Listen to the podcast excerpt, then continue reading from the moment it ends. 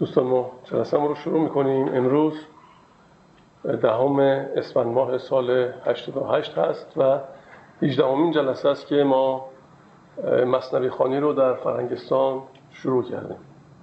با غزلی از حافظ جلسه رو شروع می‌کنیم. آنان که خاک را به نظر کیمیا کنند آیا بود که گوشه چشمی به ما کنند؟ دردم نهفته به ز طبیبان مدعی. باشد که از خزانه غیبم دوا کنند معشوق چون نقاب ز رخ بر نمی کشد هر کس حکایتی به تصور چرا کنند؟ چون حسن عاقبت نه به رندی و زاهدی است چون حسن عاقبت. نه به رندی و زاهدی است آن به که کار خود به عنایت رها کنند. بی معرفت مباش که در من یزید عشق اهل نظر معامله با آشنا کنند. حالی درون پرده بسی فتنه می رود. آن زمان که پرده برافتد چه ها کنند؟ سلام حالی درون پرده بسی فتنه می رود. تا آن زمان که پرده برافتد چه ها کنند؟ گر سنگ از این حدیث به نالد عجب مدار. صاحب دلان حکایت دل خوش ادا کنند. می خور که صد گناه ز اغیار در حجاب. می خور که صد گناه ز اغیار در حجاب بهتر ز طاعتی که به روی و ریا کنند. پیراهنی که آید از او بوی یوسفم ترسم برادران غیورش قبا کنند. بگذر به کوی میکده تا زمره حضور اوقات خود ز بهر تو صرف دعا کنند. پنهان ز حاسدان به خودم خوان که منعمان خیر نهان برای رضای خدا کنند. حافظ دوام وصل میسر نمی شود. حافظ دوام وصل میسر نمی شود. شاهان کم التفات به حال گدا کنند بله غزل بسیار عمیق. شنیدیم و الان آماده میشیم برای شنیدن ادامه مصنوی معنوی. جلسه گذشته ما از داستان نخجیران و شیر تا اینجا رسیدیم که خرگوش هیله می‌کنه و مکری می‌کنه و در پیش میفته و شیر در پس او حرکت می‌کنه تا به نزدیک چاه می‌رسند فرموده بود که شیر با خرگوش چون همراه شد پر غضب پر کینه و بدخواه شد. به دلیل اینکه خرگوش با تأخیر آمد و اون مکر خودش رو می‌خواست اجرا کنه. چون که نزد چاه آمد شیر دید که از رهان خرگوش ماند و پا کشید. گفت پا واپس کشیدی تو چرا؟ پای را واپس مکش پیش اندرا. سلام.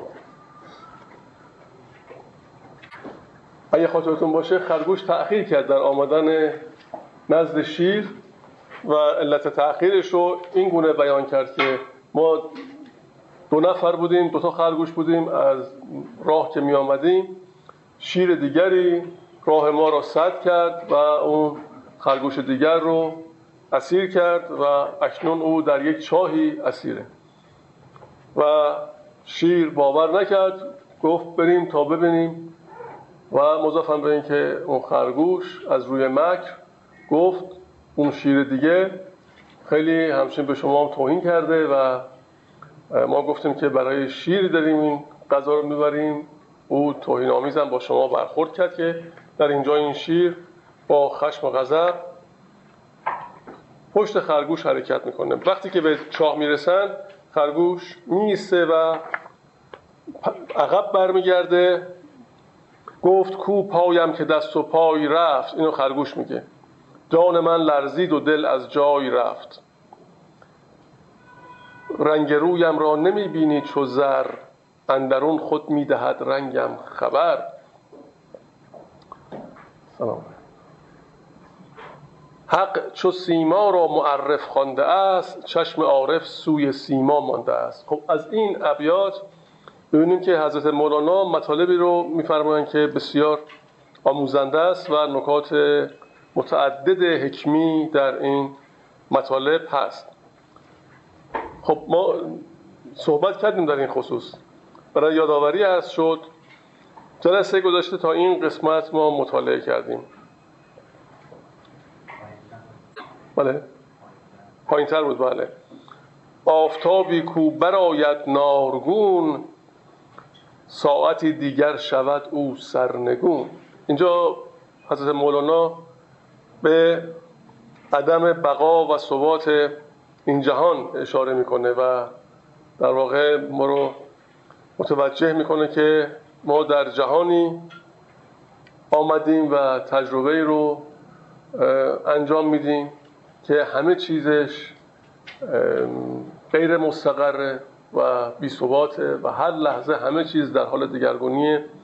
و اگر کسی ثبات از این شرایط جستجو بکنه در خطاست و در قفلته همون گونه که این شیر با اون قدرتش و اون چنگال قویش اسیر خرگوش میشه و در مکر خرگوش نهایتا گرفتار میشه. پس میفرماید اخترانی تافته بر چارتاق لحظه لحظه مبتلای احتراق. اینجا اصطلاح اهل تنجیم رو به کار می‌بره حضرت مولانا اصطلاح منجمین رو. چون از آفتاب صحبت کرده آفتاب با این عظمتش با این روشناییش. گاهی هست و گاهی نیست لحظه ای هست و لحظه دیگه نیست. میفرماید سرنگون میشه.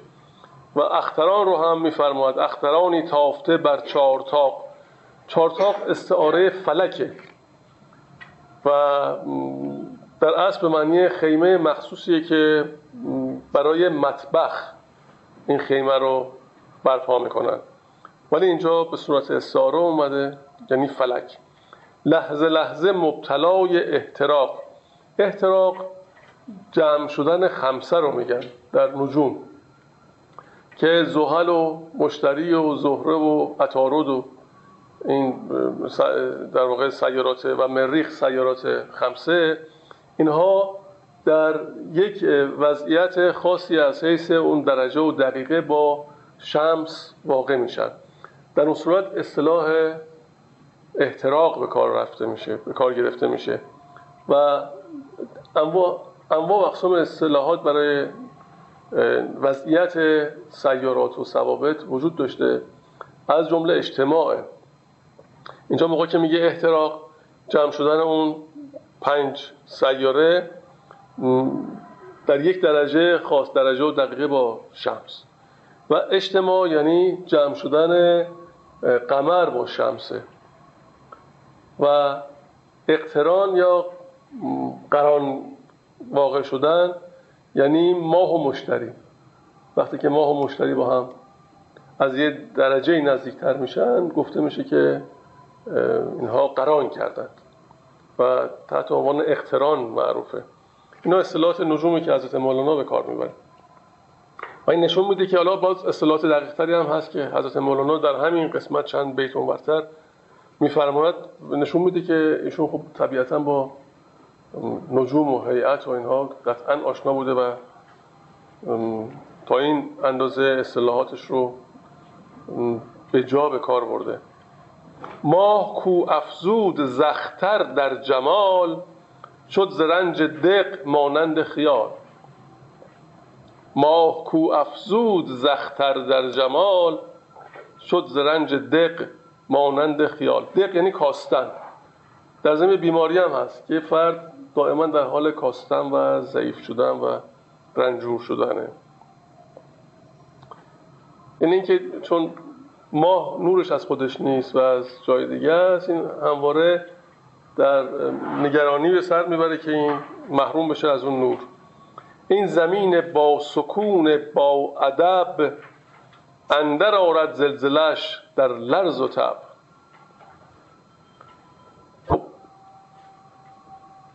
البته این روزا صحبت از سال 2012 می‌کنن و این سونامی ها و زلزله های مهیبی هم که رخ میده بعضی هم نسبت میدن. به اینکه مقدار محور زمین رو تغییر میده. به اینکه در اون سونامی منطقه آسیا جنوب شرقی هم چند ثانیه محور زمین تغییر کرد. از شکل سابق خودش بیرون آمد. و اونطور که گفته میشه هر شاید 22 هزار سال یا بیشتر یا کمتر محور زمین که نسبت به حالا اگه عمود فرضی در نظر بگیریم یه زاویه‌ای داره. 21 درجه چند چند اونا که نجوم می‌دونن. بله. این میگن که این محور تغییر می‌کنه و برعکس میشه. و اگه این تغییر ایجاد بشه جای خشکی ها و دریاها عوض میشه. چون یک پنجم سطح کره زمین آبه بنابراین تقریبا همه خشکی ها رو آب اقیانوس ها فرا می‌گیره و بخشی از اقیانوس ها به صورت خشکی در میاد. و بعضی از دانشمندان احتمال میدن که ممکنه در سال 2012 این اتفاق رخ بده. اینا همه شایع است. اصلا نگران نشید ولی ولی در صورت این امنیت و این آرامش و این سکونی که ما در زمین احساس می‌کنیم همچنین قرار نیست برای همیشه ادامه داشته باشه خب. و حضرت مولانا داره ببین چه زیبا اینطور بیان می‌کنه. میگه کل این مجموعه اعتمادی بهش نیست. همه اینها در حال تغییر و تعبولن چه رسد به زندگی ما در این کره خاکی که ما توقع ثبات و سکون ازش داریم. اگر در جای جایگاهی هستیم فکر می‌کنیم که تا ابد می‌خوایم اونجا بمونیم. ریاستی مسئولیتی منصبی امکانی تمولی هرچه سلامتی حتی. و خب؟ هرچی که در اختیار داریم. اینو فکر می‌کنیم که برای همیشه هست. و تصور نمی‌کنیم که هر لحظه ممکنه که این از دست بره و از دیدن روزگار هم ما باز درس نمی‌گیریم و در قفلت به سر می‌بریم گاهی.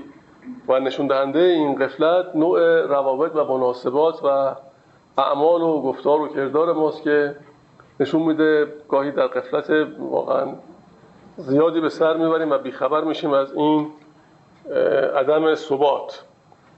پس حضرت مولانا دقت کنید داره میگه کل این مجموعه این این اختران و این کهکشان و این زمین و کل این مجموعه در حال تغییر و حرکت این زمین با سکون با ادب واقعا زیبا فرموده. چون همین زمین با اون سرعت 104 هزار کیلومتری که دور خورشید میگرده که این سرعتی نیست که بشر تونسته باشه به این سرعت برسه. این جسمی رو ما نمی‌تونیم با سرعت 104 هزار کیلومتر در ساعت پرتاب کنیم. حتی فشنگی که از تفنگ خارج میشه سریعترینش 3000 هزار کیلومتر در ساعت. حالا زمین 104 هزار کیلومتر در ساعت داره حرکت می‌کنه. شما فکر کنید چه سرعت عجیبی. باید میگه با سکون و با ادب با چه نظمی با چه دقتی این زمین داره حرکت می‌کنه. ولی اندر آرد زلزلش در لرز و تب. ای بسا که زین بلای مرد ریگ گشته است اندر جهان او خورد و ریگ. اینجا مرد ریگ یا به معنی میراث هم میاد در ضمن به معنی ریگی که از او آب نجوشه هم آمده. ولی عموما به معنی میراث استفاده میشه.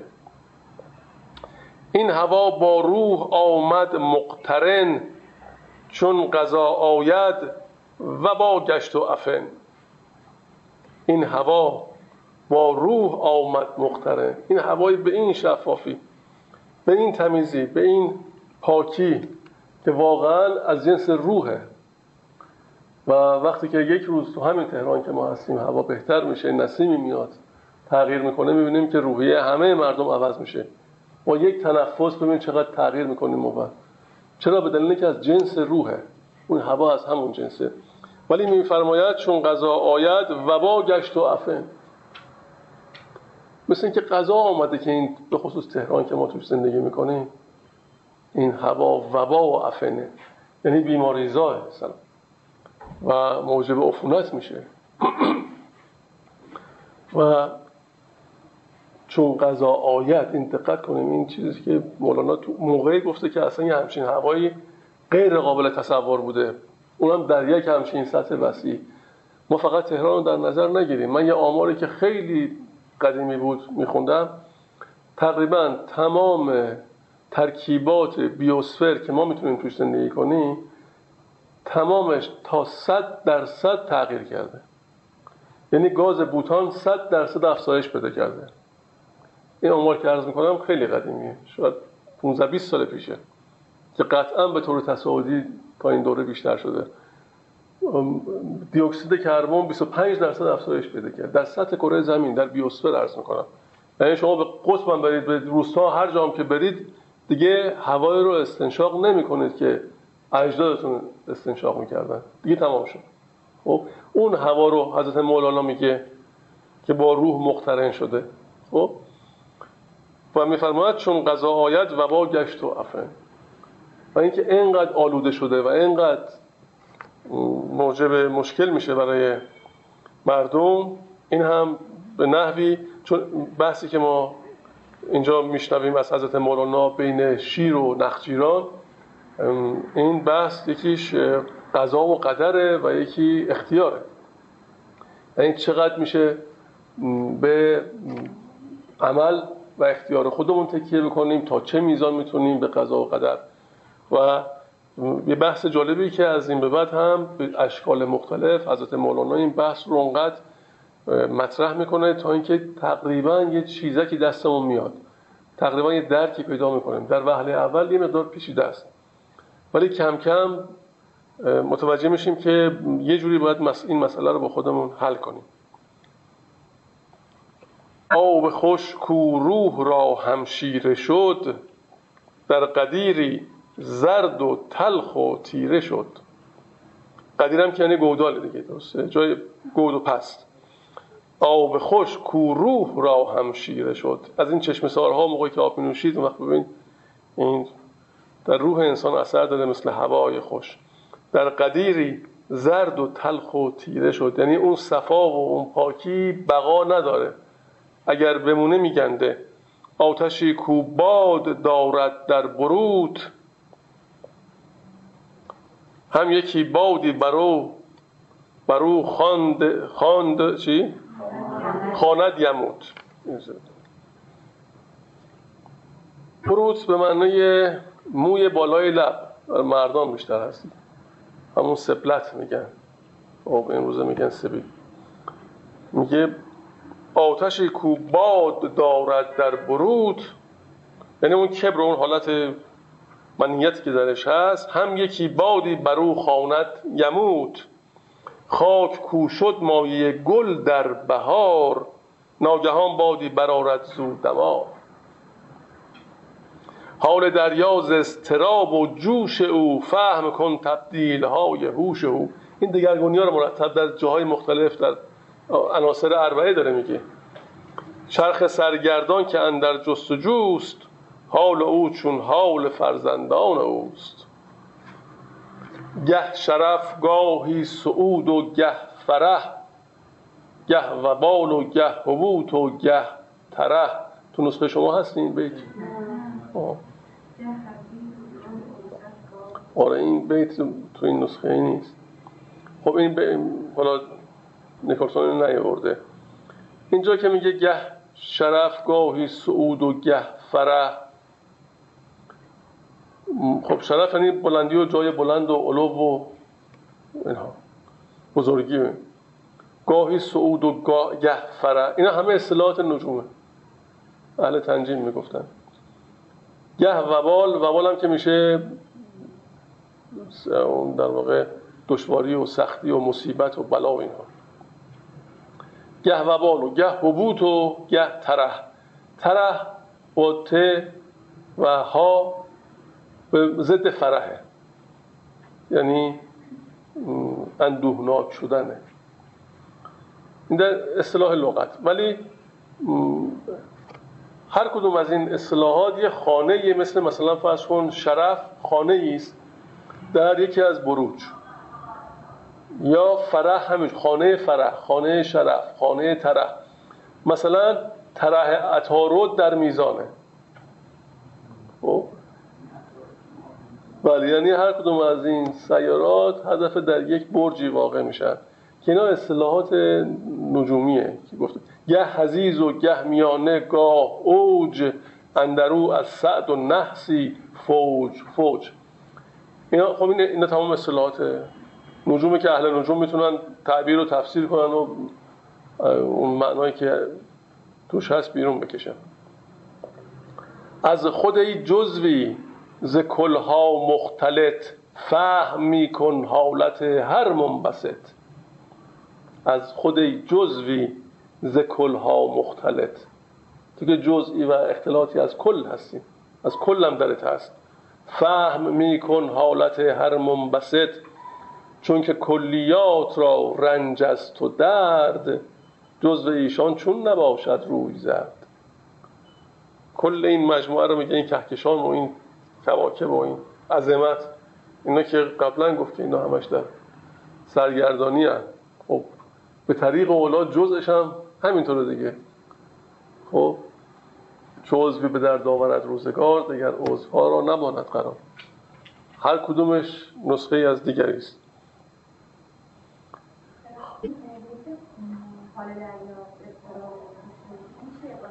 کدوم اگه؟ حال دریا زستراب و جوش او فهم کن تبدیل های هوش او. این دریا می‌بینید که این همه امواج خروشان داره و حرکت داره و اون جریانات گلف استریم و غیره و غیره. میگه و این تبدیل و تغییرات که درش ایجاد میشه رو بدون که اون شعوری که به اون حاکمه اون شعورم متغیره و در حال دگرگونیه. و اگه اون شعور بهش حاکم نبود ممکن نبود این تغییرات درش ایجاد بشه. اون شعوری که حاکم هست.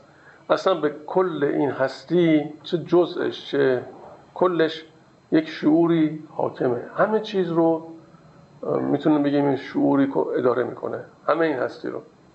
به خاطر همین که خواص اشیا و خواص هر چیزی متفاوت و مستقل از دیگری.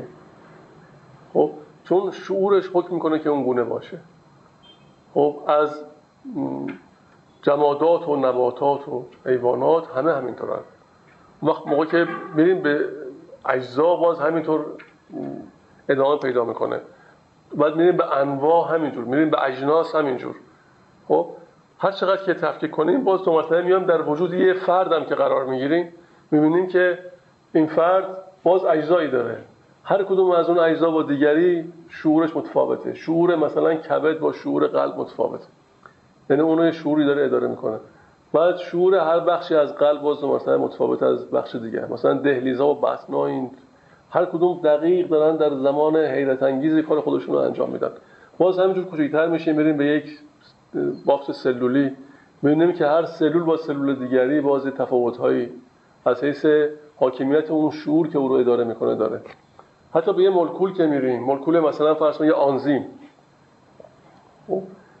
یه آنزیمی که مثلا در بدن ترشح میشه فرض می‌کنیم که مثلا یه بخش از بدن درد می‌گیره البته با اجازه دکترا دکترا دیگه وارد حوزه چیز نشیم پزشکی مثلا یه بخش درد می‌گیره. خب برای اینکه این درد خونسا بشه خود بدن ماده رو ترشح می‌کنه. تحت اسمش اندورفین میگن یا اندورفین. و ساختمان مولکولی اندورفین طوریه که تقریبا شبیه همون مورفینه. مورفین هم همون کارو تقریبا می‌کنه. ولی تفاوتش اینه که اندورفین بسیار قوی تره شاید 300 مرتبه قوی تره. و عجیب تر اینه که فقط رو اون پروتئین عمل می‌کنه که دستور داره که بره اون سمت. این نکته اینجاست.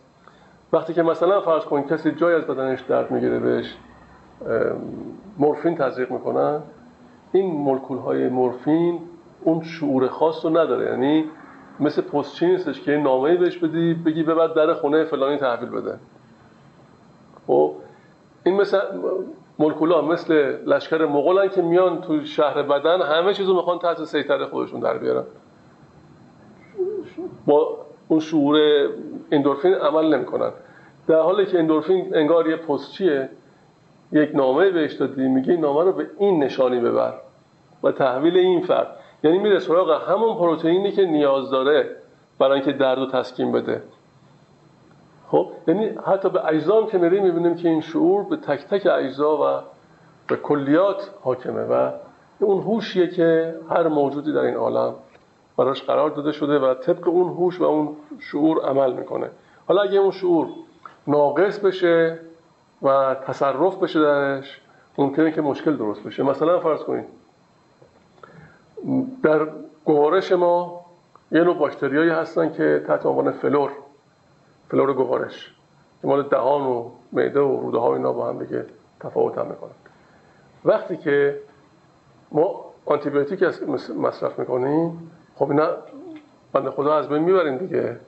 قاطیه چیزهای دیگه اونا هم از بین میرن. باز دو مرتبه باید بازسازی بشه. باز دو مرتبه یه سرماخوردگی آنفلانزا یه سری آنتیبیوتیک. باز دو مرتبه از اسمش هم معلومه میگه آنتی بایوتیک دیگه یعنی ضد حیات. خب بعد از اینکه این خیلی اتفاق میفته ممکنه که شعور اون فلورای روده تغییر کنه. و اگر اون شعور تغییر کنه و عمل کرده این فلورا عوض شه ببین اینا نکات ظریفیه. اگر ما می‌خوایم طبق همین روشی که متداول فکر بکنیم به خطا میریم. چرا؟ به دلیلی که می‌بریم زیر میکروسکوپ ببینیم اینم هم همونه. مثلا اگه بخوایم براش یه جسمیتی تجسم کنیم این دست داره پا داره شاخک داره چشم داره مثلا لبخند می‌زنه چیکار می... اینم همون کارو می‌کنه. خب زیر میکروسکوپ اونجور نشون میده. ولی عمل کردش پس از اینکه تحت تاثیر اون تصرف آنتی بیوتیک قرار گرفت عوض میشه. مثل آدمی که تا حالا آدم شریفی بوده حالا آدم ظالمی میشه. خب همون آدم اگر می‌خوام ازش عکس بگیریم فیلم بگیریم همون شخصه. مثل اون باکتری رو ببریم زیر میکروسکوپ. ظاهرش همونه ولی عملکردش عوض میشه. خب یعنی اون شعورش دگرگون شده. معمولا این قسمت مورد توجه دانشمندان در علوم مختلف به اون نحو قرار نمی‌گیره که بیان اون شعور و اون شخصیت رو مورد بررسی و شناسایی قرار بدن گویا که تو بعضی از روش ها این کار انجام میشه. و گفته میشه که مثلا اگر فلور روده شعورش تغییر کنه و عمل کردش عوض بشه یکی از بیماری هایی که در نتیجه این تغییر و تبدیل ایجاد میشه پارکینسون. بسیار. خب چیزی که میگن بعضی از دانشمندان و به همین ترتیب حالا همینجور بحثش بدیم. پس این که میفرماید حال دریا استراب و جوش او فهم کن تبدیل های هوش او. این مرتب این شعور این هوش این داره در حال دگرگونیه و عملکرد آبها رو تغییر میده. چون که کلیات را رنج است و درد جزو ایشان چون نباشد روی زرد. خاصه جزوی کو ز ازداد است جمع. زاب و خاک و آتش و باد است جمع. خب، ما همطور که تو فرهنگمون هست میگیم که این عالم از عناصر چارگانه یا اربعه ارکان اربعه تشکیل شده. خب آب و خاک و آتش و باد. اینها رو فکر نکنیم که آب که میگه همین آبی که ما می‌بینیم آب خاک هم همین خاکی که ما می‌بینیم باد هم همین بادی که نسیمی که میاد اینها. خب این نیست. یا آتش هم. اینا آب و باد و خاک عنصریه. آتش عنصریه. یعنی یک ماهیته. سلام اولا اینها به طور مستقل تو عالم تقریبا یافت نمیشه نه هم عموما ترکیبی هم. و ترکیب ایناست که موجودات رو می‌سازه حتی همین هوایی که ما میگیم هوا و باد و اینها خب ترکیبی از چندین گاز و آب و آب هم داخلش هست دیگه. یعنی هر چقدر که هوا خوش باشه بالاخره درصدی آب توش هست خب؟ بنابراین خاصه جزوی کوز از داد. حالا تمام این مثلا آب با آتش ضد دیگه. و باد و خاک. خب تازه اینا گرمی دارن سردی هم دارن. هر کدوم از اونها باز جمع از دادن. و عجیبه که خود انسان یا همه موجودات هم جمع از دادن. و جالبه که غیر از اینکه خود انسان باید تعادل به تعادل برسه در این ازداد تا بتونه به حیاتش ادامه بده هر جزی از بدنش هم باز گرایش به یک کدوم از این زدها داره. و مثل هم نیست. هم یعنی کل مجموعه یک نواخ نیست. مثلا یک درخت رو فرض کنید. یک گیاه رو در نظر بگیرید. برگش با ساقش با ریشه با گل با میوه اینا ممکنه که هر کدوم یه طبیعت داشته باشه. باز متفاوت. تعادل بین این چهار تاست که کارسازه. یعنی این ازداده که این تعادل و این حالت در واقع سلامت رو اگه در پزشکی تپ بخوایم بگیم سلامت رو ایجاد می‌کنه. یک کدوم بر دیگری غلبه کنه از تعادل خارج میشه. خب. حالا میگه خاصه جزوی کو ززداد است جمع. این جزوی که جمع این ازداد ساخته شده از این ازداد خب این هم در تغییر و تبدیله. مگه میشه همش مثل هم؟ ما یه یه غذای خود از این غذا می‌خوریم یکم از اون غذا یا سردیمون می‌کنه یا گرمیمون می‌کنه. میگن یه قوره سردیش می‌کنه به یه مویز گرمیش می‌کنه. یعنی ما کوچکترین عدم تعادل یا رعایت نکردن بعضی از چیزهای عادی روزانه رو اگر واقعا ندونیم و انجام ندیم تعادلمون به هم می‌خوره. چرا؟ به دلیل که مجموعی از این ازداد هستیم و همواره باید در این تعادل به سر ببریم. و الا اون عملکرد صحیح از بمیره هم در بخش جسم هم در بخش روان و ذهن. این عجب نبود که از این عجب نبود که میش از گرگ جست. این عجب نبود که میش از گرگ جست. این عجب که میش در گرگ بست. این عجب که میش دل در گرگ بست. خب این باعث در میگه در واقع تعجب از اینجاست که کنایه از همون عناصر متضاد است دیگه. عناصر که با هم دیگه متضاد هستن. این عجب نبود که میش از گرگ جست این عجب که میش دل در گرگ بست. یعنی این ازداد به هم دیگه آمیخته شده و از آمیختن این ازداده که این هستی شکل گرفته. زندگانی آشتی زد هاست زندگانی. آشتی زد هاست مرگ آن کندر میانشان جنگ خواست. لطف حق این شیر را و گور را الف داده است این دو ضد. مال شما چی نوشته؟ دور را. دور را اینجا مال ما یه ری اینجا به معنی دوستی دیگه از الفت اینها میاد. لطف حق این شیر را و گور را الف داده است این دو ضد دور را. چون جهان رنجور و زندانی بود چه عجب رنجور اگر فانی بود. چون جهان رنجور و زندانی کل هستی رو داره میگه حالا ما چون جهان رنجور و زندانی بود چه عجب رنجور اگر فانی بود. به تعبیری میفرماید چون آمدنم به من نبود روز نخست پس رفتن بی مراد از میست درست. خب اینجا استدلال می‌کنه که کل این جهان که در یه چنبره قرار گرفته این چنبره سرعت پایین تر از نوره. خواص جهانی است که پایین تر از نور سرعت داره و ویژگی خاص خودشو داره. میگه رنجور و زندانی. زندانی در این محبوس در این محدوده. و در واقع در بند زمان و مکانه. چه عجب رنجور اگر فانی بود. خواند بر شیر او از این رو پندها گفت من پس مانده ام زین بندها. خب این رو از زبان خرگوش ما شنیدیم که به شیر داره این پندها رو میگه. برخیش هم که از زبان حضرت مولانا به بقیه انسان هاست. پرسیدن شیر از سبب پای واپس کشیدن خرگوش. تو اون داستان قبلی خرگوش ازش سوال شیر سوال می‌کنه چرا پا واپس کشیدی و کنار چاه نگیستادی شیر گفتش تو زسپا به مرض این سبب گو خاص کین استم قرض پای را واپس کشیدی تو چرا می‌دهی بازیچه واهی مرا؟ می‌فهمه که بالاخره تایی دلش می‌فهمه که اینجا یه مکری در کار هست.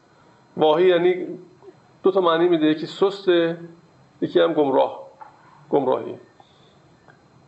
گفت آن شیر اندر این چه ساکن است. یعنی خرگوش گفت. گفت آن شیر اندر این چه ساکن است. اندر این قلعه زافات ایمن است. یار من بستد ز من در چاه برد. برگرفتش از ره و بیراه برد. قعر چه بگزید. قعر چه بگزید هر کو عاقل است. زان که در خلوت صفاهای دل است. ظلمت چه؟ به که ظلمت های خلق. سر نبرد آن کس که گیرد پای خلق. خب اینجا شاید جا داشت که ما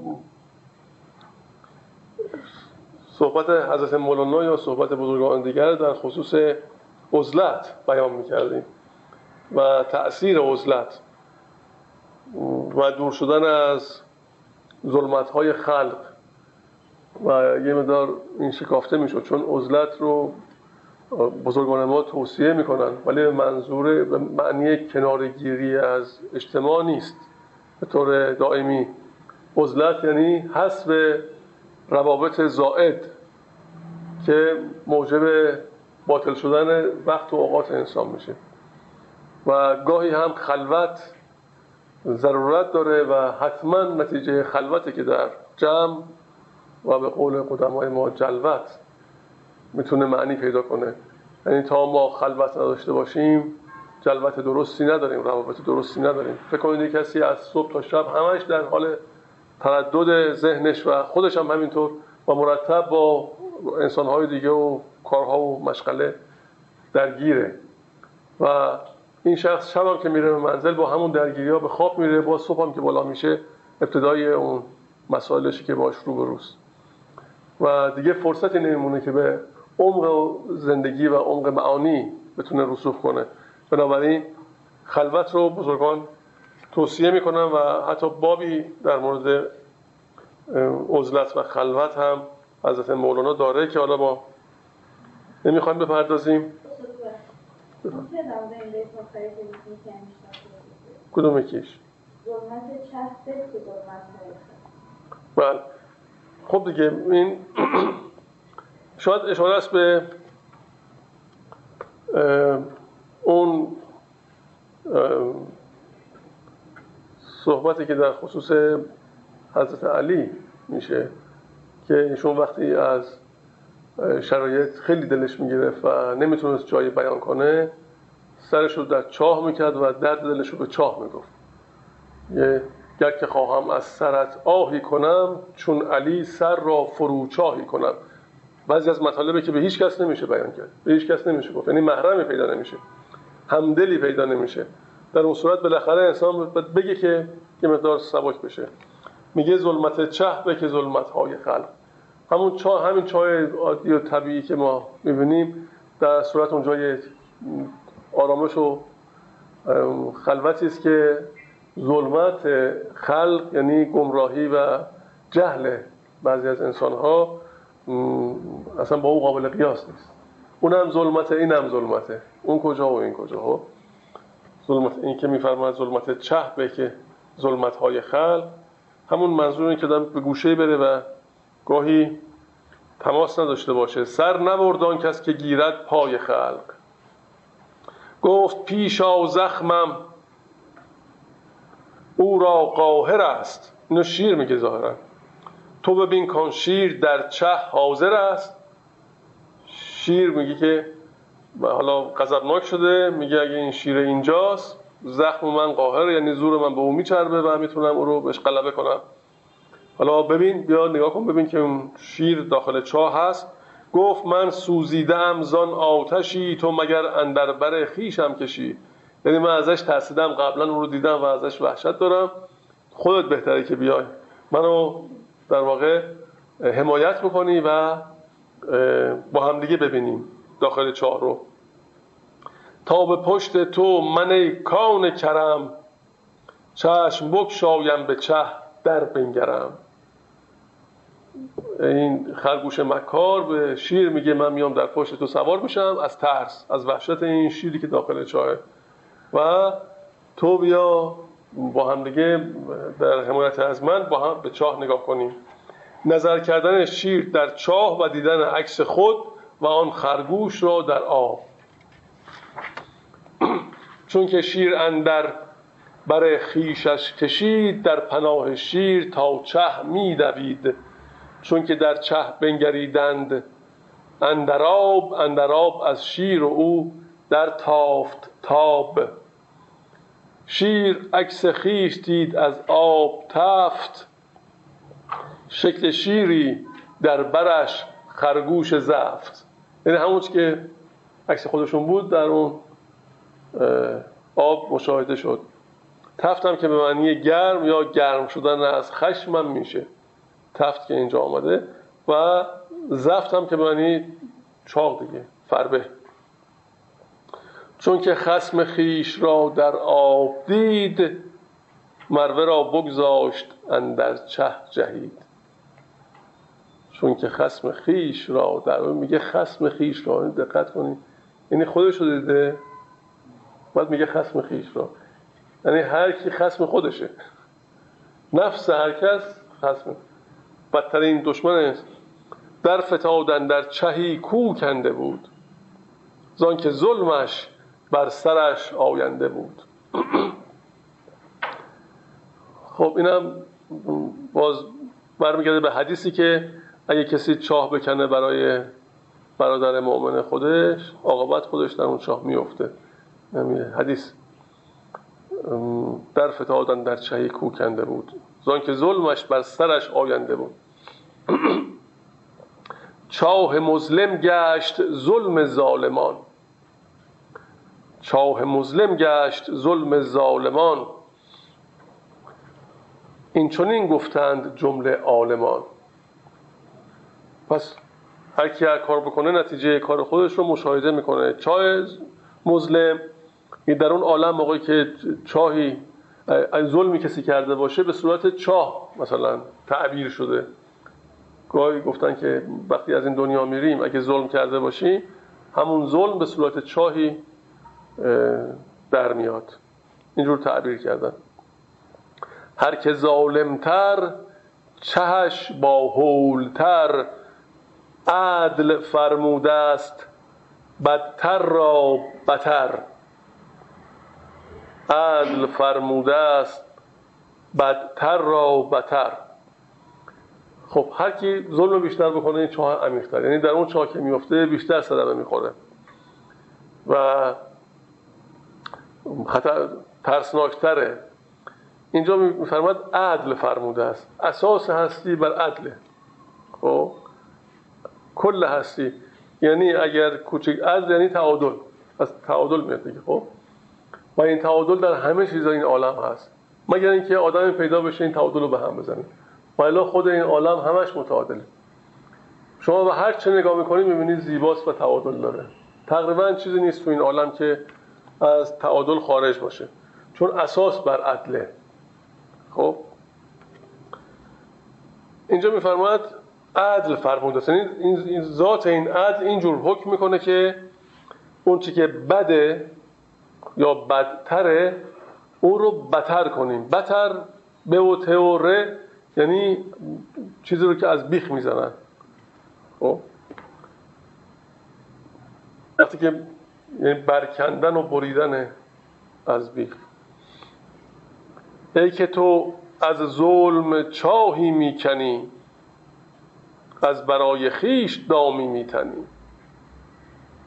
ای که تو از ظلم چاهی می‌کنی از برای خیش دامی میتنی.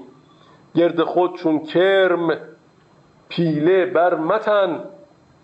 بهر خود چه می‌کنی؟ اندازه کن.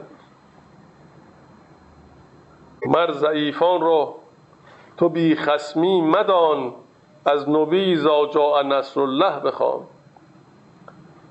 این مال سوره فتحه که اولا اینجا بر ضعیفان رو تو بی خسمی مدان. اینجا خسم یعنی اینکه صاحب صاحب معنی میده.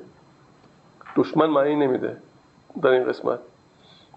خب یعنی میگه ضعیفان بالاخره کسی دارن. اینطور نیستش که بکنی تک و تنها.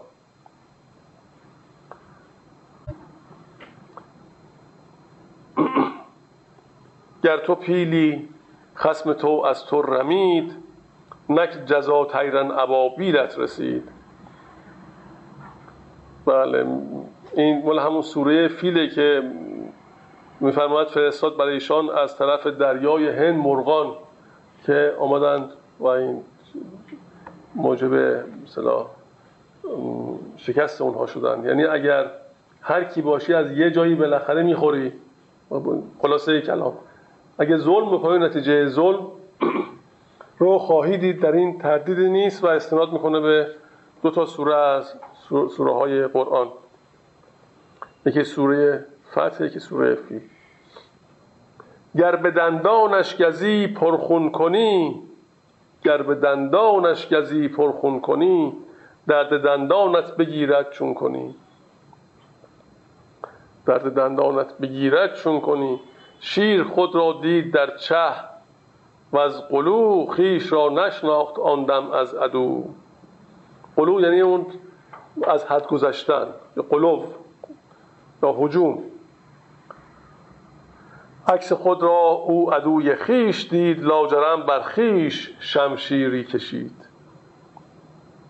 ای بسا ظلمی که بینی در کسان خوی تو باشد در ایشان ای فلان. این نکته بسیار ظریفیه. این جای تعمل داره واقعا جای شکافتن داره. این دو بیت رو شما دقت کنید این دو سه بیت رو ای بسا ظلمی که بینی در کسان خوی تو باشد در ایشان ای فلان در ایشان تافته هستی تو از نفاق و ظلم و بدمستی تو. آن توی وان زخم بر خود می‌زنی بر خود آن دم تار لعنت میتنی. در خودم بد را نمی بینی عیان ورنه دشمن بوده ای خود را به جان. حمله بر خود می کنی ای ساده مرد همچون شیری که بر خود حمله کرد. چون به قعر خوی خود اندر رسی پس بدانی که از تو بود آن ناکسی. شیر را در قعر پیدا شد که بود نقش او آن کشتگر کس می نمود. هر که دندان ضعیفی می کند کار آن شیر غلط بین می کند. این بدیده اینجا اینطور نوشته. این ای بدیده خال بد بر روی ام. عکس خال توست آن. از ام مرم. ولی در نسخه دیگه ظاهرا آمده ای بدیده عکس بد بر روی ام. بد نه ام است آن توی از خود مرم. و این توی نسخه شما چی؟ دوم دومی است؟ آمال ما اینجا برعکس اومده. خب اینجا ام که میگه یعنی مؤمن کسی که ایمان داره. امو ممکنه که چیز کنی ولی این به خالقم هم گفتن ها خال اینجا نشه خال بد خالقم هم گفتن. حالا دیگه کاری نداریم. ولی اینجا نکته ای هستش که باید بهش توجه کرد. ای بسا ظلمی که بینی در کسان. خب طبیعیه ما در دیگران در اشخاص دیگه مسائلی می‌بینیم. این برایمون واقعا قابل تحمل نیست و همیشه اگر عیبی و نقصی و ظلمی و چیزی در دیگری ببینیم برامون خیلی سنگینه. ما بارها به این فرموده حضرت مولانا در فیه مافی اشاره کردیم که در یکی از حکایت های فصل های فیه مافی حضرت مولانا میفرماید این زشتی ها و بدی هایی که در ما هست مثل زخمیه که یک نفر دستش مثلا زخم شده و با همون دستی که زخمه غذا می‌خوره. و نه حالش بد میشه نه ناراحته و نه متغیر میشه. ولی اگر کسی با دست زخمش بخواد به ما غذا بده ما حالا اون بد میشه. و اصلا نمی‌تونیم تحمل کنیم. و اصلا همون کسی با دست زخم داره می‌خوره که خودش راحت می‌خوره حالا دیگری بخواد بهش نمیشه. میگه این زشتی ها و این خصایص منفی در انسان مثل این زخم است. تا با خود ماست خیلی باش راحتیم. اصلا گویی که نیست. اصلا حسش نمی کنیم وقتی همون رو در دیگری می‌بینیم برامون خیلی سنگینه و غیر قابل تحمله و هر ما واکنشی نسبت بهش داریم. حضرت مولانا در اینجا میفرماید که تمام این خصایص در تو هم هست. اصلا انسان مجموعه است. یک نفر انسان مجموعی است از تمام انسان ها هر فرد خودش تنها نیست. اگر الان چند میلیارد تو کره زمین هست؟ هفت میلیارد میگن 6 میلیارد و نیم هفت هرچی خب؟ معمولا آمارا کمتره همیشه بیشتر باید حساب کرد. خب؟ و حالا حدود نزدیک به هفت قریب به هفت میلیارد انسان. یک نفر انسان تشکیل شده از اون هفت میلیارد دیگه. یعنی تمام خصایصی که در این یک نفر هست تو اون هفت میلیارد دیگه هم هست. یا بالعکس. تمام خصایصی که تو اون هفت میلیارد هست تو این یک نفر جمعه. فقط تنها تفاوتش با اون هفت میلیارد دیگه اینه که امروزه این خصلت داره به اون مدیریت می‌کنه. تفاوتش اینه. و به دیگری خصوصیت دیگه خصلت دیگه داره مدیریت می‌کنه. و این تحت مدیریت فعلا یکی از خصوصیاتی است که در وجودش هست. بنابراین ظلم هم در ما هست محبت هم هست دوستی هم هست دشمنی هم همه چیز هست. خب تا این فرد کی باشه و تحت مدیریت کدوم یکی از این خصوصیات و لایه ها واقع بشه؟ و حالا شاید اینجا استراری داره برق میاد.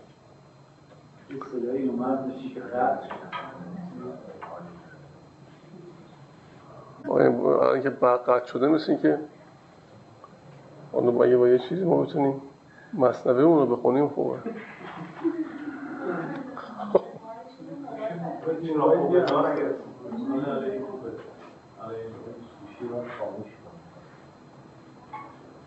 آره چرا قوه اینجا باشه؟ دست شما در ممنون من می‌گیرم اینجور. خب. اومد اومد. دست نداره کار بود. و اینجا می‌خواد حضرت مولانا هشدار بده و ما رو بیدار کنه. از اینکه مطلق نگاه می‌کنیم دست برداریم. از اینکه همیشه خودمون رو بهش عادت می‌کنیم به خودمون عادت می‌کنیم به شرایط خودمون عادت می‌کنیم. و همیشه خودمون رو بهترین انسان ها تصور می‌کنیم. و مهربانترین انسان ها و سالمترین انسان ها بدونیم که این خصوصیت که در دیگران هست همون, همون چیزی که در ماست و اون بخشش بروز کرده. خب؟ یه موقع قره نشیم و این تغییر و تبدیل و این تنوع رو بهش توجه کنیم و همواره یادمون باشه که این عالم چه عالم صغیر چه عالم کبیر چه عالم روحی چه عالم اجسام و اجساد اینا همه در حال تغییر و تبدیله و هیچگاه ثبات در هیچ کدوم از اینها نیست. مؤمنان آینه همدیگرند. این خبر می از پیمبر آورند. المؤمنو مرآت المؤمن. پیش چشمت داشتی شیشه کبود زان سبب عالم کبودت می نمود. گر نکوری این کبودی دان ز خیش خیش را بدگو مگو کس را تو بیش. انسان معمولا همین خصوصیت داره.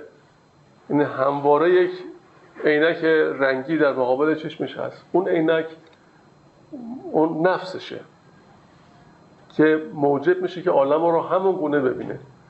اصلا نفس العمل عالم اون چیزی نیست که ما مشاهده می‌کنیم. یعنی کل زندگی اون نیستش که ما استنباط می‌کنیم. چیز دیگری است. اون چی که ما استنباط می‌کنیم به واسطه شیشه رنگی که در مقابل چشم ماست و درک ما رو از محیط آنگونه می‌کنه که خود ما هستیم. یعنی این شخصیت ما که طی سالیان سال تحت تاثیر القاعات محیط با علم دست دوم و دست چندم شکل گرفته چون عموما این اطلاعات که نسبت به زندگی داریم که مال خودمون نیست که. انصاف باید بدیم اینا دست چندمه.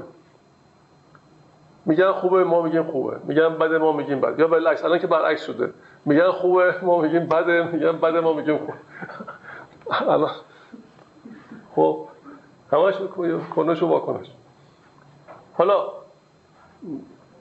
اگه این عینک این عینک نفس رو از پیش چشمانمون برداریم این هستی اونگونه که هست خودش رو جلوه میده. یعنی خیر و شر نیکی و بدی تمام اینها همان گونه که هست بروز می‌کنه. بعضی می‌بینید که کل زندگی رو تیره و تار می‌بینن. هر وقت باشون صحبت می‌کنی اصلا نه امید دارن نه انگیزه دارن نه تحرک دارن.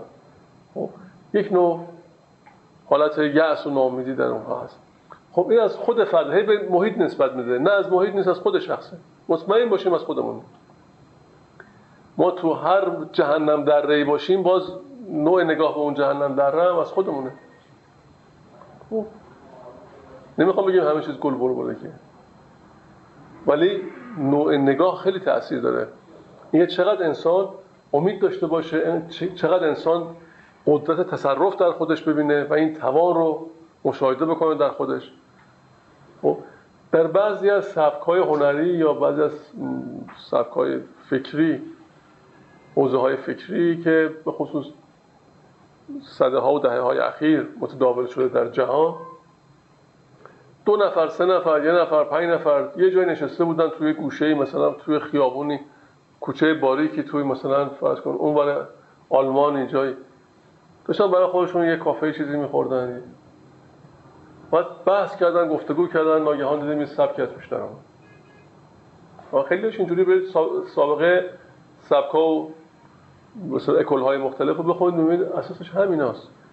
چند نفر؟ اونا تلاش کردن که این انجام بشه. خب اصلا ما کار نداریم که اون درسته اون سبکا درسته یا غلط. ولی یه چیزی مهمه اینجا که می‌تونیم ازش درس بگیریم. اگر چند نفر تصمیم بگیرن می‌تونن به کل عالم منتشر کنن یه عقیده ای رو. درست تصمیم بگیرن میشه. خب نه فقط کافیه که این اعتقاد قوی باشه. اگر راسخ باشه واقعا از ذهن, ذهن یک نفر اگر در بیاد بشن چند نفر مطمئن باشید. این نه از طریق رادیو و تلویزیون و مطبوعات و نوشته و شبنامه و اینها. اصلا این طریق نه. نه تلپاتیک اینا. منتقل میشه.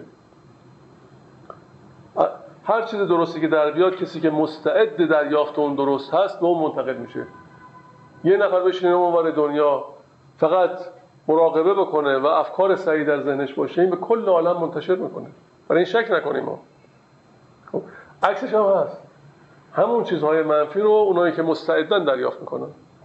پس استعداد خودمون رو باید تغییر بدیم در دریافت اینها. ببریم به سمتی که نیک هست. پیش چشمت داشتی شیشه کبود زان سبب عالم کبودت می نمود. گر نکوری این کبودی دان ز خیش. خیش را بدگو مگو کس را تو بیش. مؤمنر ینظر به نور الله نبود. ای به مؤمن را برهنه چون نمود. اونجا کتاب شما چی نوشته؟ اینجا میگه ای به مؤمن را به مؤمن چون نمود. غیب گفته؟ خب غیب که بعیده آره اینجا در یه نسخه دیگه. اینجا نسخه که من دارم گفته ای به مؤمن را به مؤمن چون نمود. در نسخه دیگه میگه ای به مؤمن را برهنه چون نمود. چون که تو ینظر به نار الله بودی نیکویی را وا ندیدی از بدی. اندک اندک نور را بر نار زن تا شود نار تو نور ای بل هزن این که میفرماد اندک اندک نور را بر نار زن خودشون نار میگه. بزرگان و اولیا و کسانی که کامل هستن اینها نورن. و این نور در واقع می‌تونه از اولیا و بزرگان گرفته بشه دریافت بشه. یعنی هم صحبتی و هم نشینی با بزرگان و اهل کمالی که این می‌تونه برای انسان یک تعالی ایجاد بکنه.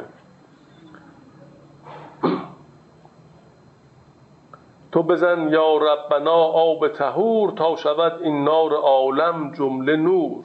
دقت کن. همون تأثیری که می‌تونه فرد به عالم. تو بزن یا ربنا آب تهور تا شود این نار عالم جمله نور.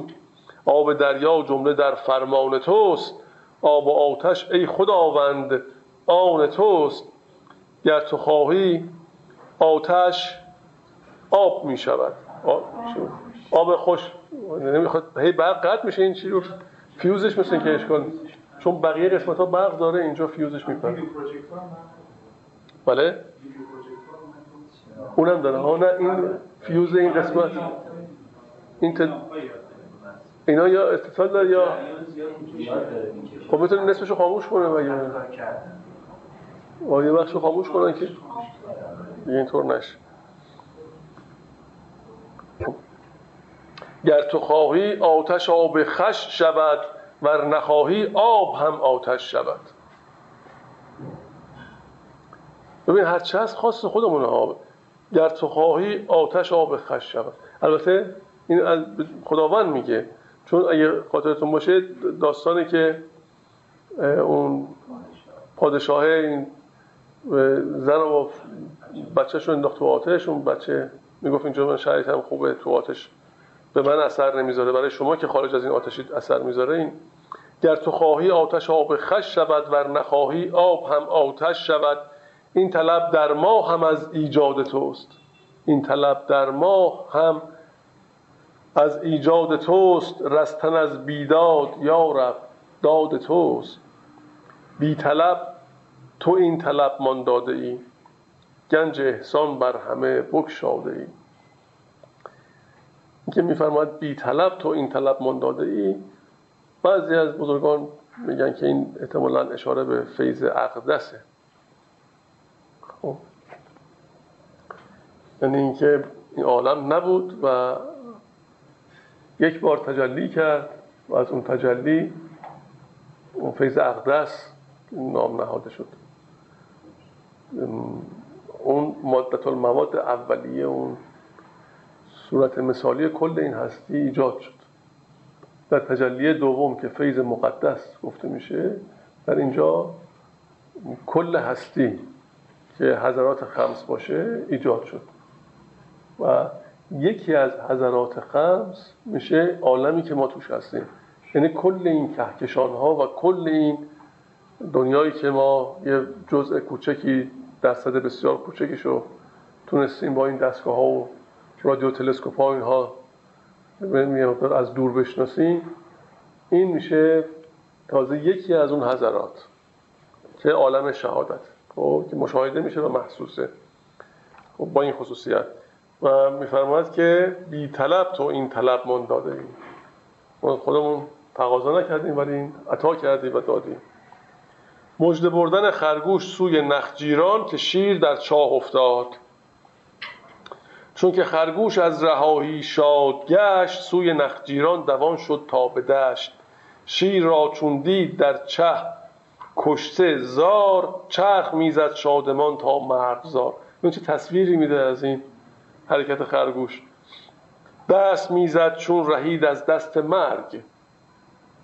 سبز و رقصان در هوا چون شاخ و برگ.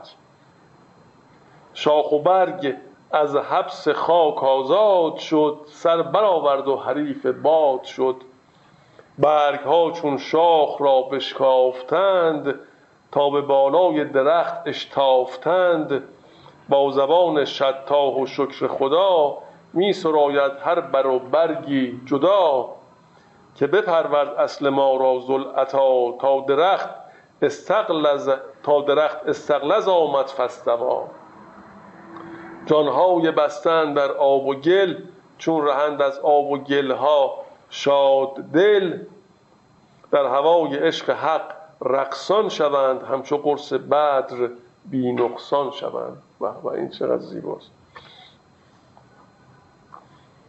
این حرکتی رو که خرگوش می‌کنه چطور وصلش کرد به خود حرکت زندگی ما و بازگشتمون به اون مبدع خودمون. و چقدر زیبا اون شادی که اون خرگوش داره از به دام افتادن و سرنگون شدن شیر که دشمنش بود. و اتصال اون به این روح که از حبس این تن آزاد میشه و شادمانه به اون اصل خودش برمیگرده. و این گیاه ها که از حبس این شاخه ها و از خاک آزاد میشن و رقص کنان میان بیرون. خب؟ چقدر زیبا این رو بیان می‌کنه.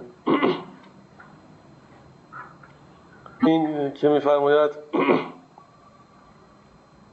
تا درخت استقلز آمد فستوا این اشاره است به سوره انا فتحنا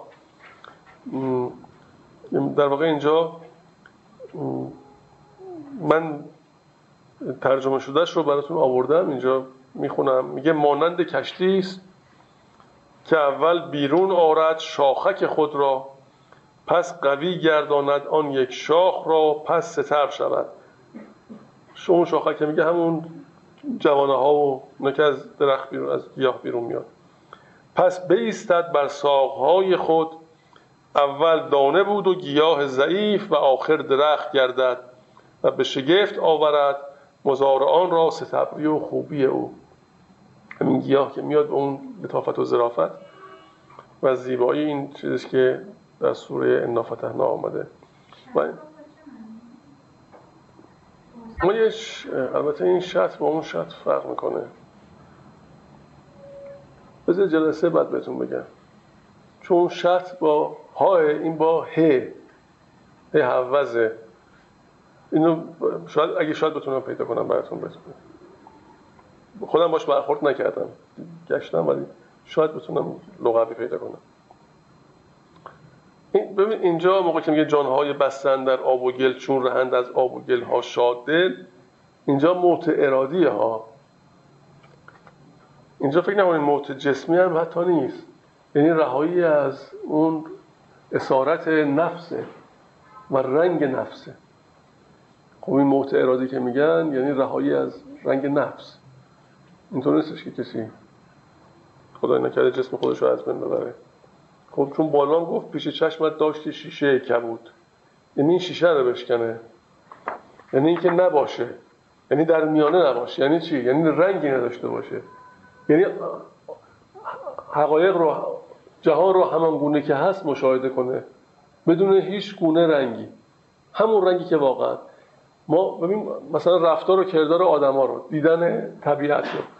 موضوعات مختلف رو همه داریم تفسیر به رأی می‌کنیم دیگه. هر جور استنباط کردیم همونجور هم عمل می‌کنیم همونجور هم تعبیر می‌کنیم. تمامی برخورد ما با محیط از صافی وجود خود ما میگذره. یعنی از صافی نفس ما از صافی اطلاعات خود ما میگذره. یه اطلاعاتی در زندگی به دست آوردیم. خب این شده مثل یه فیلتر اینجا. مثل عینک مثل هرچی. همه عالم از پشت این صافی داریم می‌بینیم. اگه زشته داریم زشت اگه خودمون ها اگه این صافی زشته یعنی خودمون اگه نفس ما زشت می‌بینیم. اگه امید با امید می‌بینیم. اگه تاریکی تاریک می‌بینیم. به خاطر همین که بزرگان ما میگن هر کس همان گونه که می‌بینه. اگه روشنایی روشنایی. این باطنش رو داره می‌بینه. خودش داره خودش عکس خودش رو می‌بینه. انعکاس خودشه. میگه جهان تیره و تاره. یا برعکس میگه جهان هم همش امیده همش روشناییه. خب سختی ها میگذره. خب نابسامانی ها میگذره. اینا بهش غلبه می‌کنیم. اون حقیقته با این چند سوایی که ما توش هستیم و نوساناتی که مشاهده می‌کنیم نباید پوشیده بشه. خب این به ظرفیت ما و گنجایش ما بستگی داره. ما چقدر این ظرف وجود ما چقدر گنجایش داره. اگه شما یه سنگ رو در درون دریا بندازی کل این دریا اصلا متوجه نمیشه که. ولی کوچکتر از اون داخل یه استکان بندازی. خب بستگی به داره که ما اندازمون چقدر باشه چقدر متلاطم بشیم با یه حرکتی که تو زندگی مشاهده می‌کنیم. حالا این زندگی اجتماعی باشه زندگی فردی باشه فرق نمی‌کنه. ما ببینیم بعضیا تا یه مقدار بگو نگوی میشه مسئله پیش میاد مشکلی پیش میاد. آقا اصلا همه چیز رو می‌زنن متلاشی می‌کنن و خراب می‌کنن. با یه اتفاق ساده در حالی که راحت میشه جمعش بکنیم. خب همه چیز رو خراب می‌کنه خب این زمینه فردی و اجتماعی هم همینه. در سطح کلانش هم همینه. یه چیزی که میشه راحت جمعش کرد یا یکی میاد می‌بینه همه رو زد خراب کرد به هم ریخت و زندگی رو دچار مشکل کرد خب؟ این گنجایش اون فرد رو میرسونه و چقدر از این صافی نفس داره مشاهده می‌کنه. یا اینکه نه این نفس رو گذاشته کنار و اون نفس الامر رو مورد توجه قرار میده. نه نفس خودش رو. یعنی حقیقت ذات اون چی که هست رو. حالا اون چیز هر چی می‌خواد باشه. و توصیه حضرت مولانا در اینجا تماما به همین قسمته.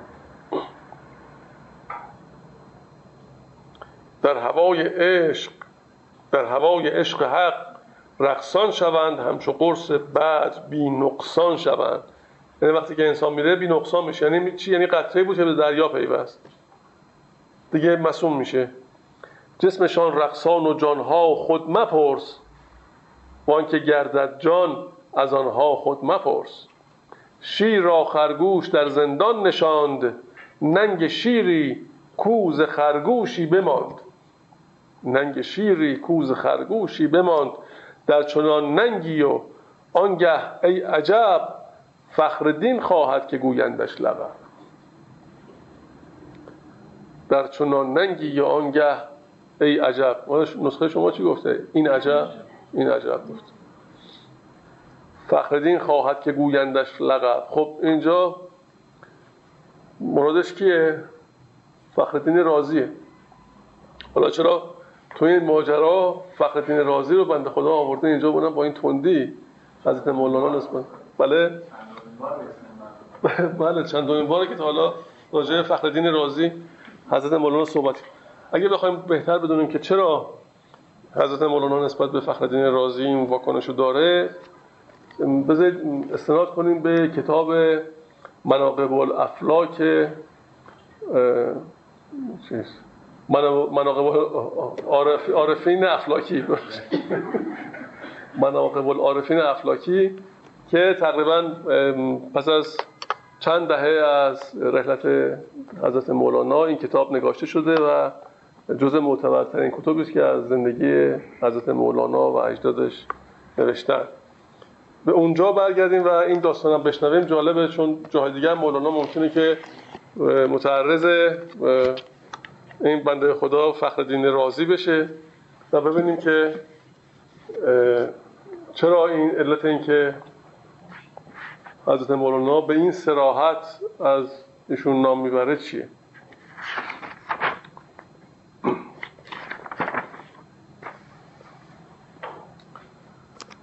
در صفحه 11 این کتاب کتاب مناقب العارفین که راجع به زندگی سلطان العلماء یا بهاولد پدر حضرت مولانا صحبت می‌کنه.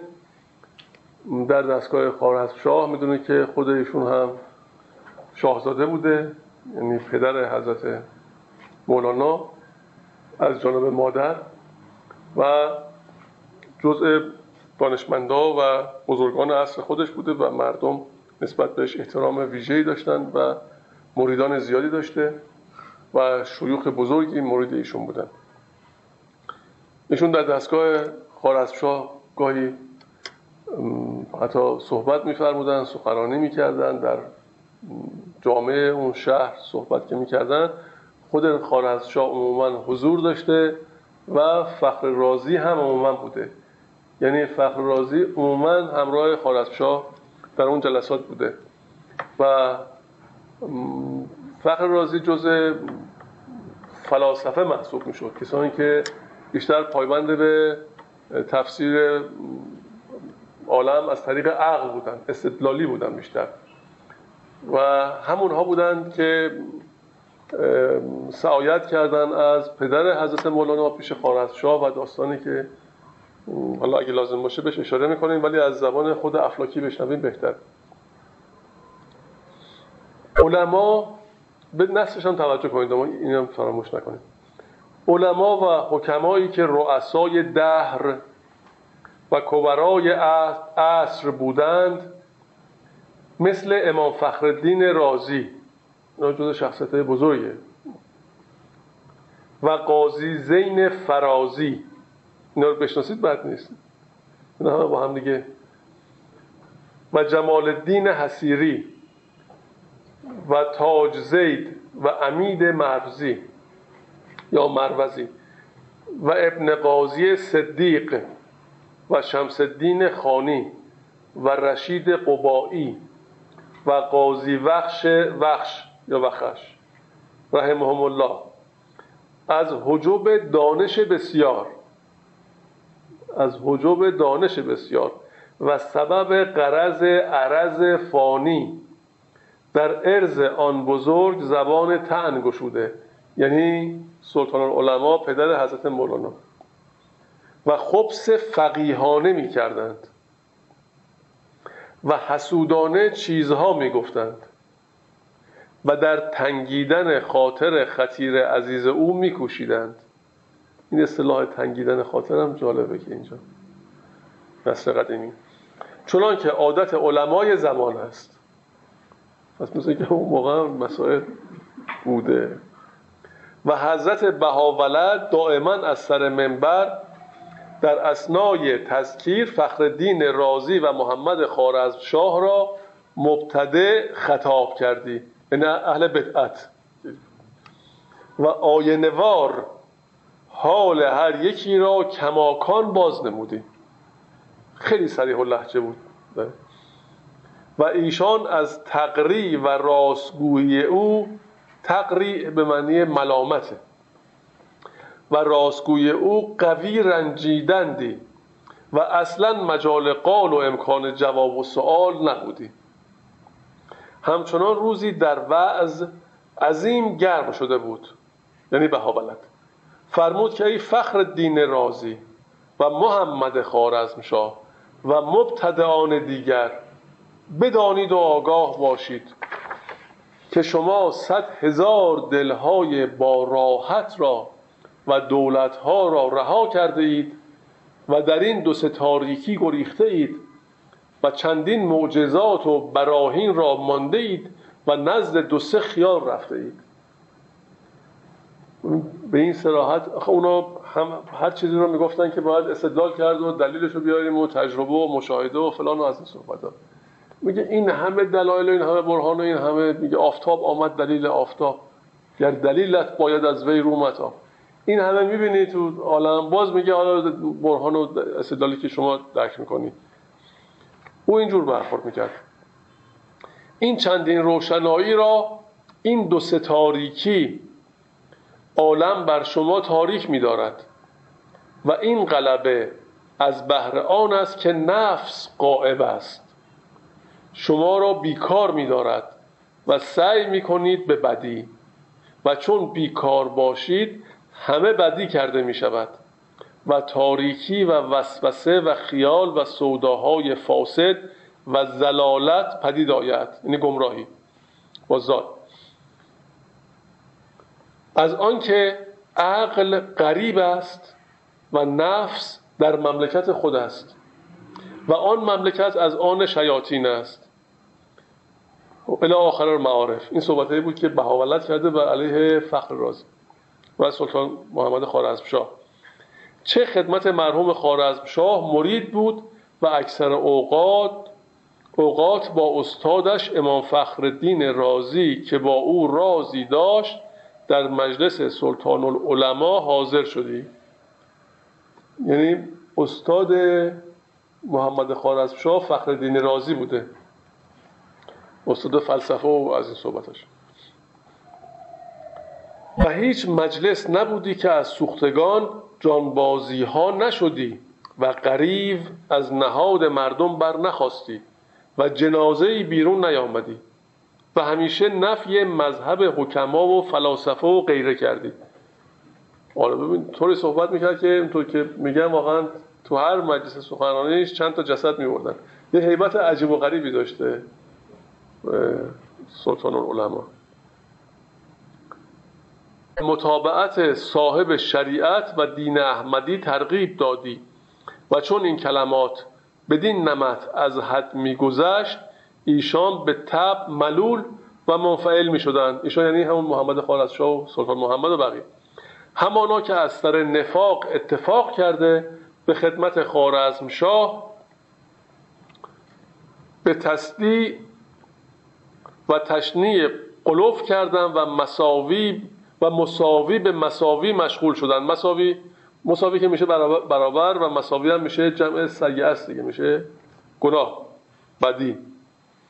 مساوی به مساوی مشغول شدند که بهاولت تمامت خلق بلخ را به خود راست کرده است و ما را و شما را اصلا اعتبار و تمکین نمی نهد و تصانیف ما را قبول نمی کند. یعنی کتاب های فخر رازی و بقیه دانشمندان رو اصلا قبول نداشت.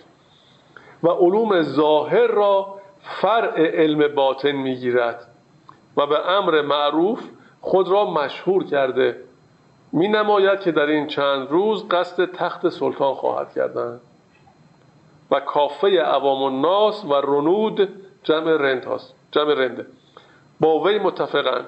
حال یاد در این باب تدبیر و تفکر در ابطال این احوال از جمله واجبات است. خب اینا رفتن پیش محمد خارزشاه و اینطوری گفتن که ایشون قصد چیز داره پادشاهی و مردم خیلی بهش علاقه مندن. اینا هم ترسید پادشاه هم ترسید. محمد خارزشاه یه شخصی رو فرستاد پیش او و یه نامه نوشت. نامه رو به او. گفت شما سلطان علمایی و سلطان هم این عالمید همون عالم. من پیشنهاد می‌کنم که اگر دستور بدی من از این مملکت برم به جای دیگه. چرا؟ به دلیل اینکه دو سلطان در اقلیمی نگنجن. و در این صورت سلطانی عالم آخرت رو به شما وا می‌گذارم و سلطانی عالم رو به ما عطا کنید. اجازه فرمایید. بعد به از اینکه این پیغام رو بهش میرسونن حضرت بهاولت میگه دیگه اینجا جای موندن نیست. و دستور میده که خانواده و عده از مریدان اینها وسایلشون رو جمع کنن و از اونجا به غرب یا همون اونیه هجرت کنن. و خلاصه سلطان محمد متوجه میشه میگه اگر شما بخواید برید در شهر بلوا میشه و خطرناکه مردم شورش می‌کنن و اجازه نمیدن. اگر ممکنه صبر کنید. خلاصه ایشون میگه نه باید حتما برم. ازشون می‌خوان خودشون برن به ملاقات و می‌خوان که لاقل یک روز صبر کنه و نیمه شب از شهر خارج بشه که شهر به اختشاش نکشه.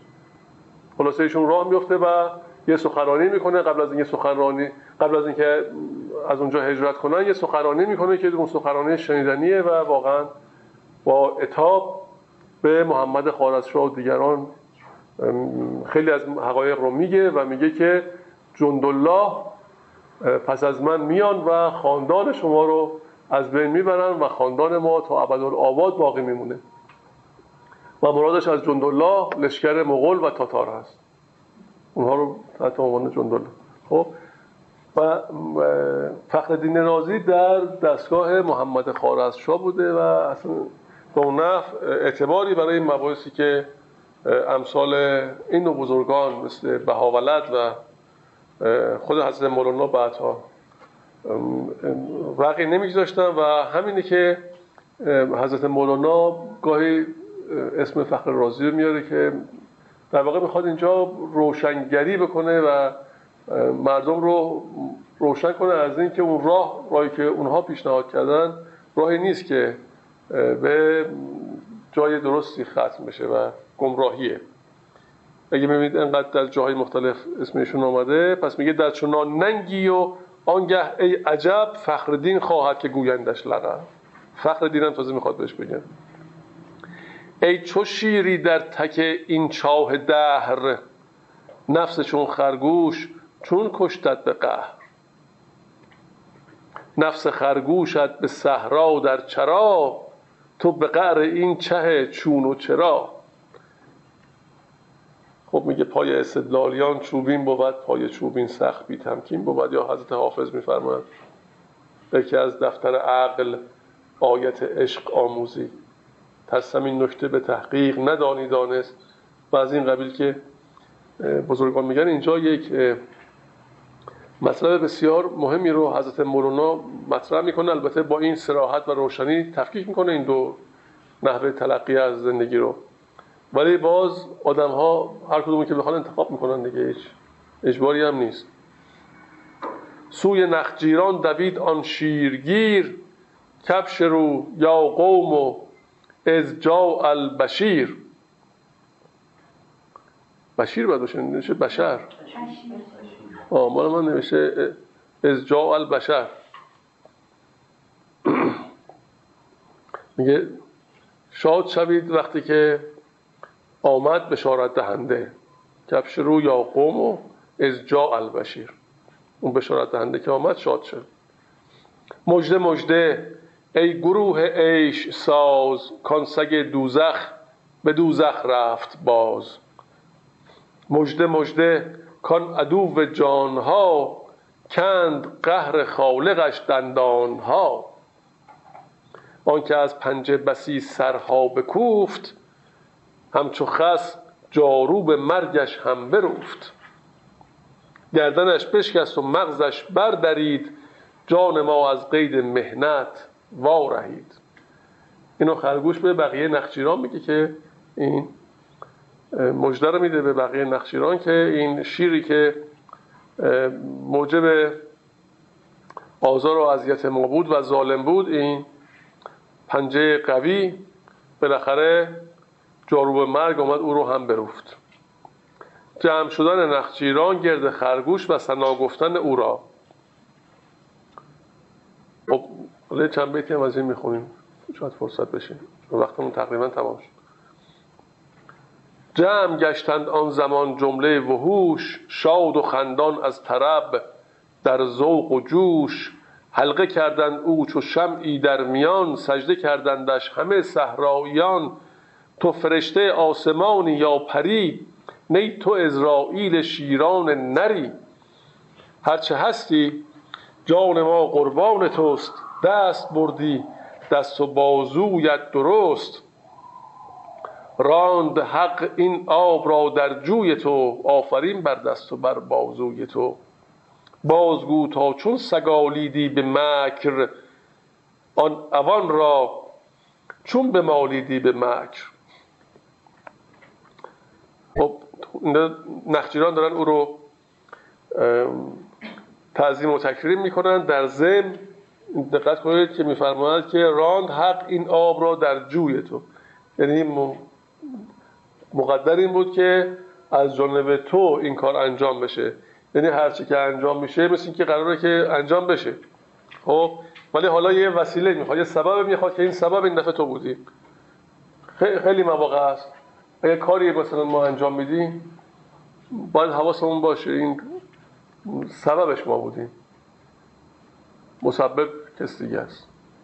و ما یه وسیله بودیم برای انجام اون کار. خب. و اینجا میفرماید بازگو تا چون سگالیدی به مک. سگالیدن به معنی اندیشه کردنه و قصد کردن هم آمده خب چطور فکر کردی؟ چطور اندیشه کردی؟ این مک رو. آخه ببین آن اوان را چون به مالیدی به مکر اوان یعنی کسی که ظالم و زرج کننده و سختگیره. خب؟ البته سرهنگ دیوان سلطان رو هم اوان میگن با تشدید. اینجا یک نکته ظریف توش هست که جواب مکر مکره. خوب دقت کنید. بازگو تا چون سگالیدی به مکر آن اوان را چون به مالیدی به مکر. چون مکر می‌کرد نه مجبور شد که مکر می‌کنه. خب اینجا خب هر کسی نمی‌تونه تعبیر شخصی بکنه از مکر. ولی در یه جایی هستش که جوامک مکره. در اونجا دروغ محسوب نمیشه.